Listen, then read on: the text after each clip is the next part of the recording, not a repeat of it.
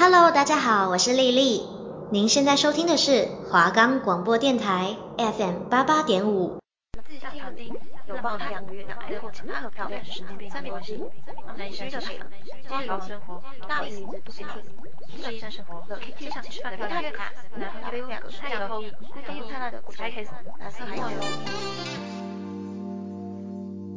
喜欢韩剧的你，看剧看到睡不着的你。每周五十一点到十一点半，打开华冈广播电台 FM 八八点五，跟着八步、巧巧一起吃炸鸡，看韩剧。我们的节目可以在 First Story、Spotify、Apple Podcasts、Google Podcasts、Pocket Casts、Sound On Player。And KKBOX 等平台上收听，搜寻华冈电台就可以听到我们节目喽。安妞，欢迎收听吃炸鸡看韩剧，我是主持人巧巧，我是主持人巴布。大家好久不见，有没有想我们呢？没有，屁孩都会这样，没有啦。好啦，前阵子看了一些。关于牢房系列的韩剧，我就想到，你有想象过牢房里的生活吗？哎、欸，还真的有哎、欸，真的假的啦？我觉得很酷啊。虽然说我是觉得那都是关一些就是违法的人，但有些人是不小心违法，所以被抓进去里面关的。不小心违法要怎么样才能算不小心违法？嗯，可能就是过失伤人之类的，或是可能不小心当人家的车手之类的啦，我也不知道。反正我觉得有时候，我觉得我那时候对监狱就是充满着好奇，然后还有是不是都是一些作恶多端，然后那种背上都掐铃掐喉的那一种，就觉得感觉跟那种当室友感觉很可怕，会被欺负的那种感觉。可是我印象中的监狱就是那种小小的一间，然后可能就只有一张床，然后一个厕所的那种画面。那个是高级房哎，他单人住哎，真的假的？我以为我以为监狱都是那种呃一间，然后大家都挤在一起，可能五六个人住一间，然后旁边还有那种厕所，还不能有门，然后都臭臭的。你知道我对监狱最初最初的。这个画面你知道是从哪里看到的吗？哪里？监狱兔。OK，你是说就哦美国的，美国的跟台湾的可能又会不太一样，啊、就是然后一一一个栏杆这样子。然后我最，然后手还可以伸出来。最早接触的监狱画面是从监狱兔这个卡通里看到，然后他们就是，然后他们是两张床，然后一个马桶。嗯，这样还不错。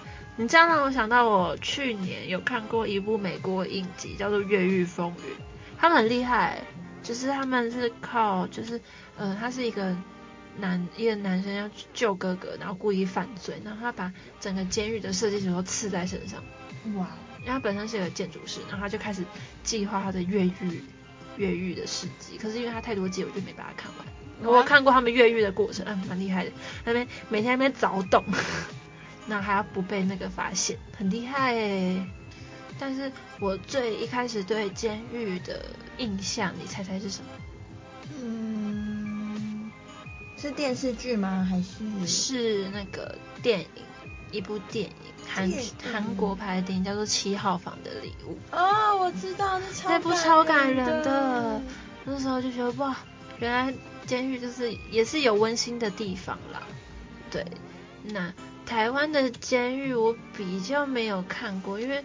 台湾好像比较少去拍那种关于监狱的画面，比较多拍那种探监的画面，就是那种隔着玻璃，然后就穿着狱服，然后这边编号零零零零零之类的，然后拍一张正面，两张侧面，对，然后拿着那个 很像那个 Q 版的东西，对，然后就是会要去探监。那你有看过一部韩剧叫做《机智牢房生活》吗？哦，有。有有有有有，我知道那一部，那一部真的是很好看，我今年把它看完。那他是不是他在编剧跟导演是不是请回答系列做到的啊？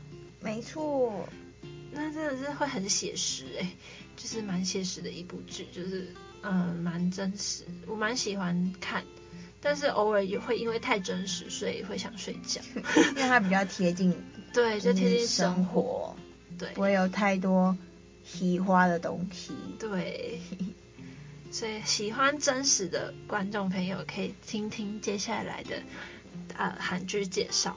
那这部剧啊，就是讲述主角金济赫，他呢就是一位准备进入大联盟的明星棒球选手。赞，他真的超强的哦。虽然说是戏里，但是我觉得戏里演的他超强，就是很厉害啦。没错。然后每个球团就是视他为最棒的选手，然后就是愿意为他投入大笔资金，是为了要栽培这个人。可是他却在一夕之间呢，变成重伤强奸犯的罪人，进了监狱这样子。的故事就是要讲述，就是他在监狱这个环境下的生存。住在三坪的小空间里，与其他六个嫌犯，也不算嫌犯啦，就是可能是犯罪的人，或是做了些什么事情的。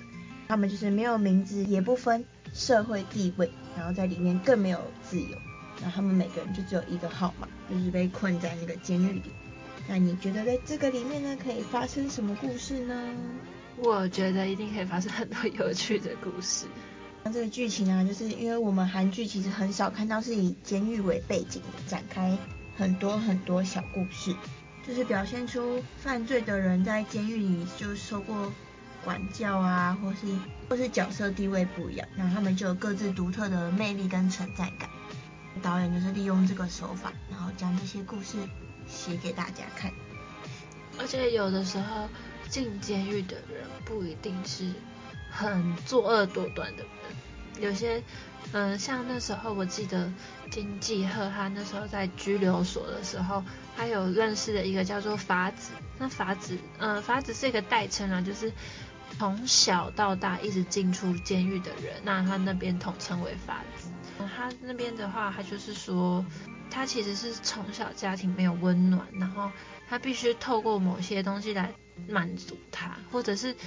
有些人就是家里没有钱，那他就是必须要去偷啊，或者是干嘛之类的，他才有办法温饱自己。有的时候，我觉得不能不能完全的怪罪那些小孩，他们有的时候只是不知道什么样的方法才是对的。嗯，对。那那时候其实金继赫就其实对他蛮好，他就说你出了这里之后，你就不要再就不要再回来了。他是一个蛮好的人，他也算是。过失伤害吧，他是为了保护妹妹，然后不小心不小心撞上了一个性侵犯这样子。没错，就是就像我们刚刚提到，不是监狱里的每一个人都是坏人什么的。就像男主角啊，他他就是过失伤害，就是为了要救他妹妹，因为他有一次下了比赛，然后要去看妹妹刚搬的新家，但是他要去探望他妹妹。在探望的时候就遇见是他妹妹准备要被性侵，然后家人嘛，但自己的家人呢就是要尽力保护啊，所以他为了救他妹妹，他就拿起了奖杯，然后就往那个性侵害就要性侵的那个人砸下去，然后就不小心把他打成重伤了，所以呢他才会进这个监狱。真的，我觉得也是蛮蛮衰的啦。对啊，但他也不能说他是做错事或是做坏事，因为毕竟。你在当下只想着要保护妹妹，但是他法律上来讲，他就是过失伤人，嗯，算是过失伤人吗？对了，就是有点不小心打打成重伤，所以你也不能说他是做错事或是什么。里面的故事啊，很多看起来都像是负面的题材，可是其实他演出来的内容都是非常励志又是振奋人心的，而且会深入探讨人性的良善面。虽然就是每一件事情都是发生在。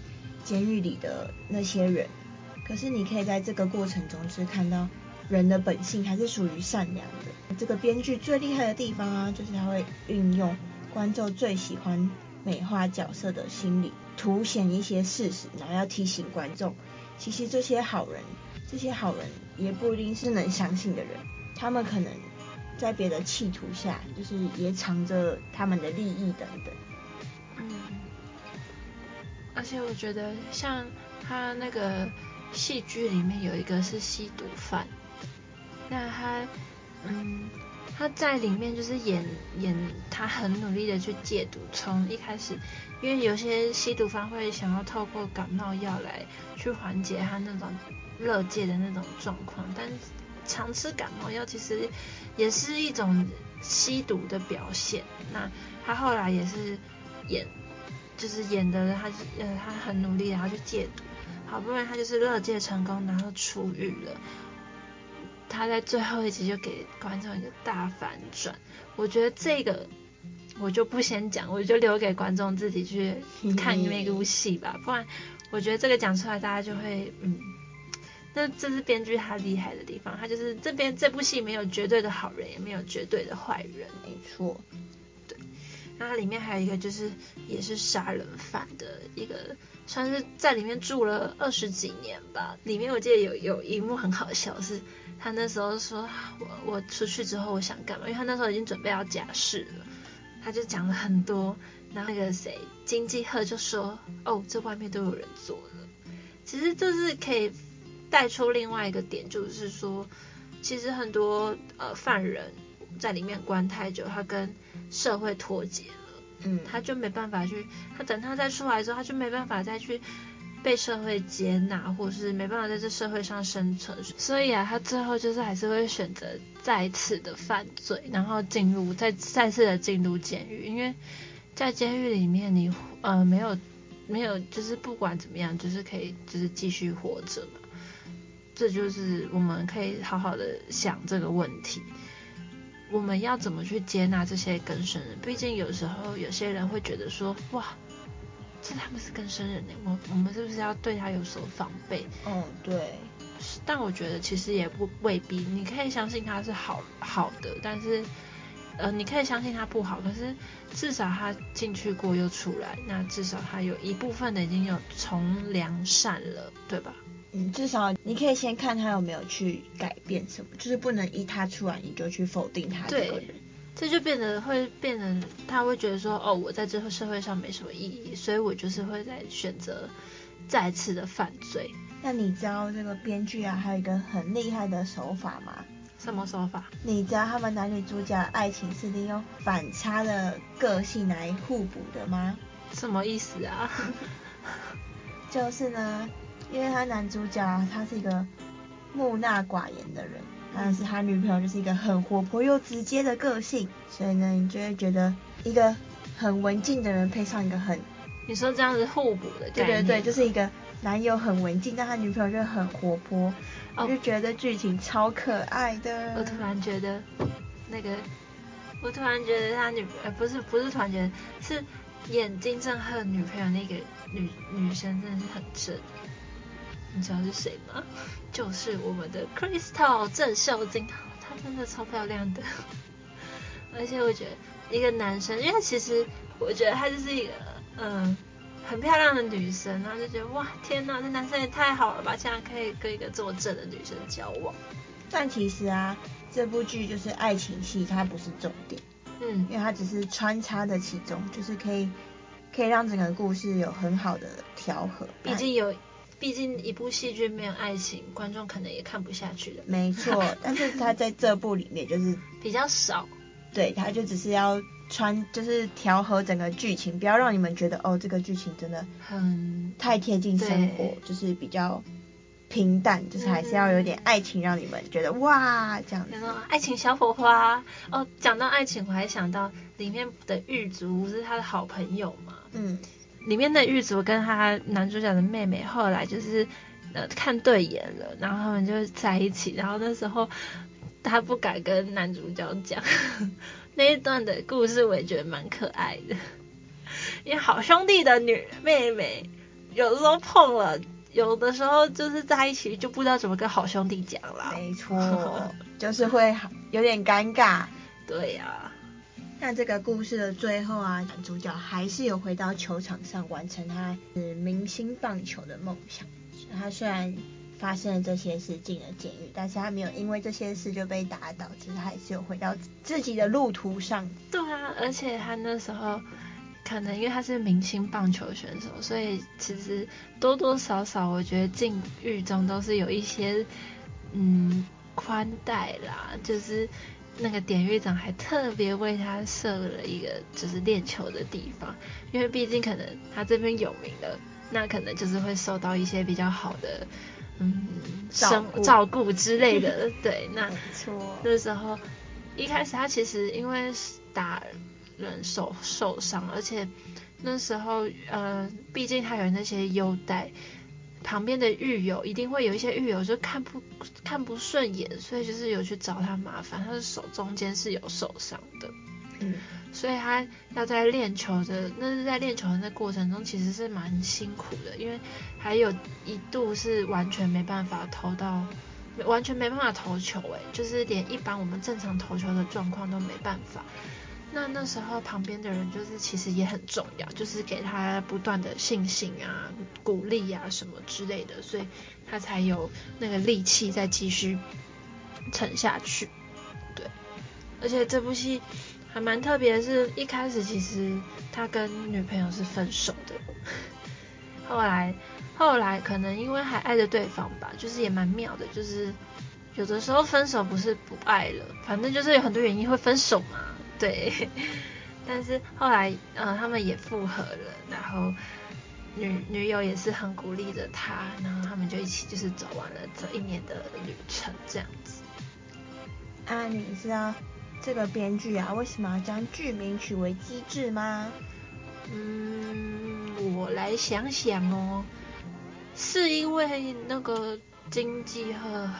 蛮聪明的嘛，懂得在那个监狱里面怎么生存。不是，其实所谓的机智啊，它其实是要表表达是人的善良与真心，然后往往是自发行为后获得的回报。编剧将这些小人物暗藏的心事，转化为励志的小故事，然后他就想要跟用这些故事来告诉大家，也可能变成你的未来人生的一个提醒之类的。嗯，所以它的机制并不是表示主角或是谁有多聪明，它只是来自于人类的善良跟真心这样子。哦，所以就是善良很重要啦。没错。好啦，讲到这边，嘴巴有点干，那我们就先进广告喽。九五二七就五爱心，一张发票就有爱心。我是修杰楷。别忘了在结账时说出九五二七爱心代码，就能捐出电子发票，帮助罕见疾病家庭。罕见疾病基金会捐款专线零二二五二一零七一七，或上网搜寻罕见疾病基金会。以上广告由 New Skin 爱心赞助，罕见疾病基金会提供。欢迎回来吃炸鸡看韩剧，我是主持人巧巧，我是主持人巴布。哇机智牢房系列就这样结束了是不是有点不过瘾？没错就是不过瘾。那我们这边就先来听听他的歌曲那我们再介绍他的机智系列的 part two 吧。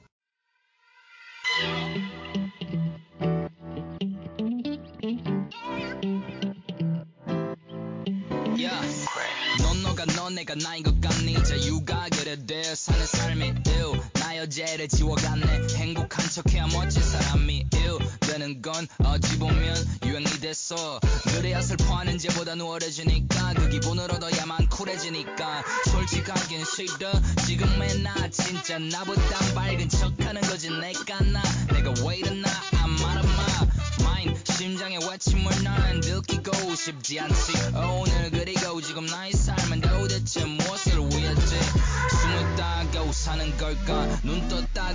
난 걸까 다르게 보기보단 틀어도 많은 너의 주관만이 정답 내가 세상 아래 있어도 외로울때 세상은 내 옆에 없었지 박수 보던 이제 야유가 더 익숙해져 가 오케이 오케이 오케이 괜찮다 말해줘 내게 안 괜찮아도 거짓말이라도 오케이 Okay, okay.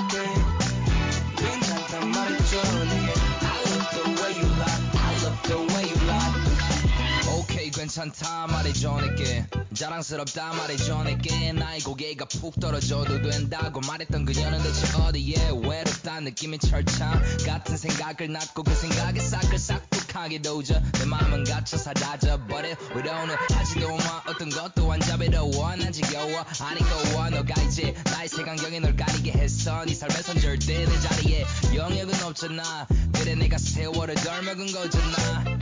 네 기준에서 슬퍼하는 자가거린 거잖아. 훅 가놓고 말이 자르죠. 날 가두고 바라는 가능성은 집어치워. 예전에 가르쳐 날개를 자르고 하늘을 나는 법. I don't know. 많은 것을 가져도 다 가진 게 아니지. 삶이 진짜 느껴질 때가 그리워져 버린 나의 인생. 오케이 오케이 오케이. 괜찮단 말해줘 내게. 난 괜찮았던 거짓말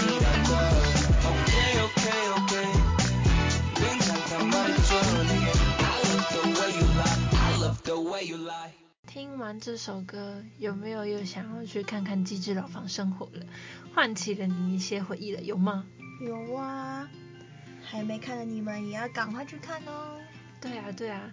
那机智系列在今年呢、啊，又出了一个新的，即它算是一个全新的故事，叫做《机智医生生活》。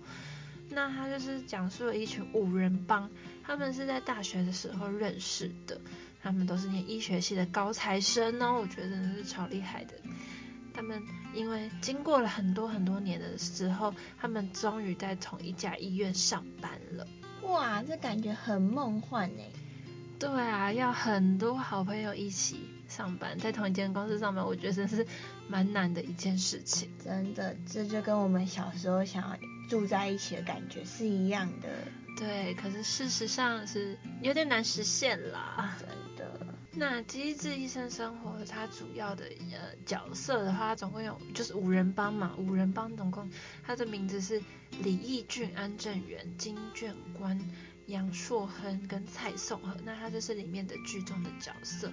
那主要演员的话就是曹正奭、刘演锡、郑敬浩、金大明跟田美都。我觉得这个编导蛮厉害的，是他的机智系列啊，还有请回答系列，他都是用一些不是那种很很当红的那种演员，虽然他们的呃，可是他们的那个演员的那个底子都很强。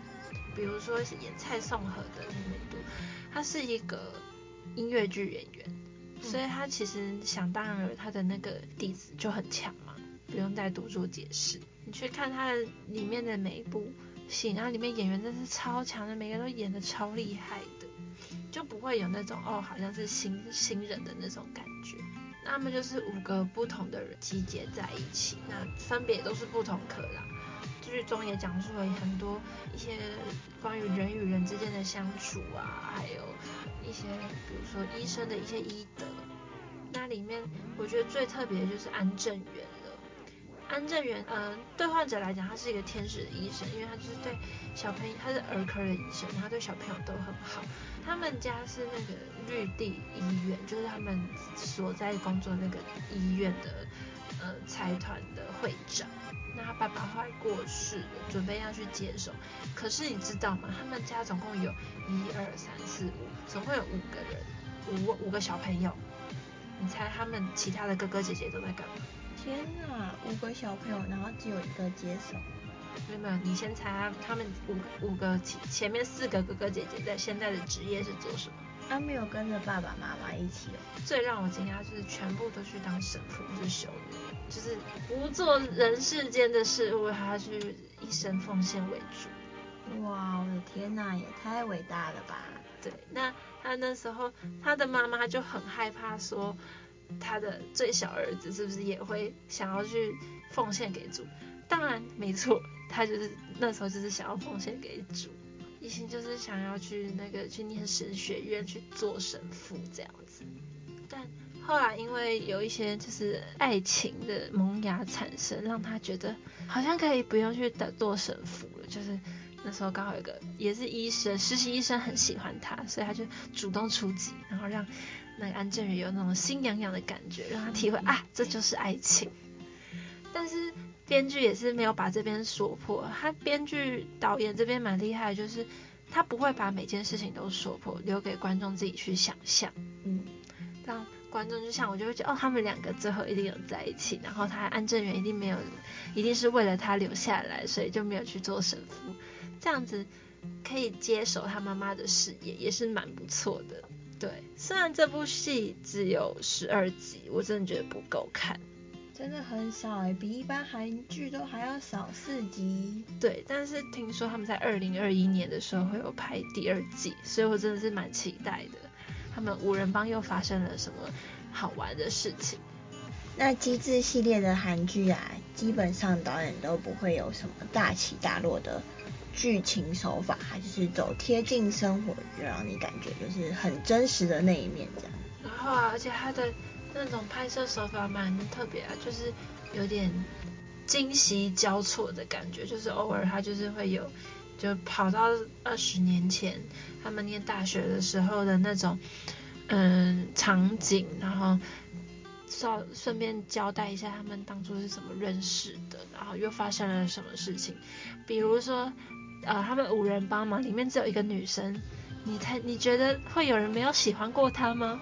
当然是有啦，所以她就是有点那种惊喜，他们交错交错的演。那主要还是在演现在这个故事，里面有一个医生呢，叫做金俊万，他其实就是嘴巴很坏，可是他。他是刀子嘴豆腐心的那一种，那时候就是一个父亲，他就是可能有点严重，可是女儿要结婚，然后女儿就说，女儿就问医生说，金医生说，我能不能让我的父亲手术延后，因为我明天就要结婚了，你懂那种女儿就是想希望爸爸挽着手出嫁的那种感觉，但是金医生就跟他说，不行，你这爸爸必须要赶快。可是他这么凶的对他，可是他就是默默的，又在手术结束之后没多久，因为手术结束没有多久之后就是那个呃新娘的那个婚礼了嘛，他就默默的穿着西装，带着他的实习医生，然后去参加他的婚礼，然后给他一点祝贺，说因为爸爸没办法来，但是我还是来祝贺你了。不然其实是蛮真的蛮贴心的嘛。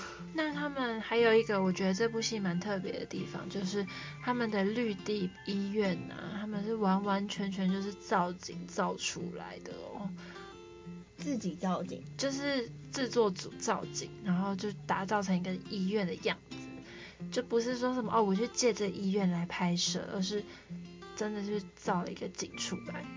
哇塞，那也太厉害了吧！我也觉得超强的，那个美术组真的是很厉害，而且它里面都很真。他们每集的结尾都还有一个乐团的演出。那他们这个为什么会在演出？就是因为第一集当中有提到说，他嗯安正元，因为他家是绿地集团的会长嘛，那他他们家希望安正元去找一些组成一个 VIP 团队，那。他嗯来照顾一些医院的 VIP，当然他的那个医院收费就会比较高，毕竟 VIP 嘛，那钱就是啊根本不 care 这种小钱啦。那那时候就有一个人提出说，那我要组我们大学时候组的乐团，每每个礼拜都要来找我练习这样子。他们就在练习练习，最后就是放一段他们练呃乐团练团的画面。啊，他们练团的那个乐器呀、啊、什么的，完全都不是那种配乐家的，不是那种什么人家配好然后后置 key 上去的，而是他们是每个人自己就是练习，然后去现场 live band，因为现场演出这样子。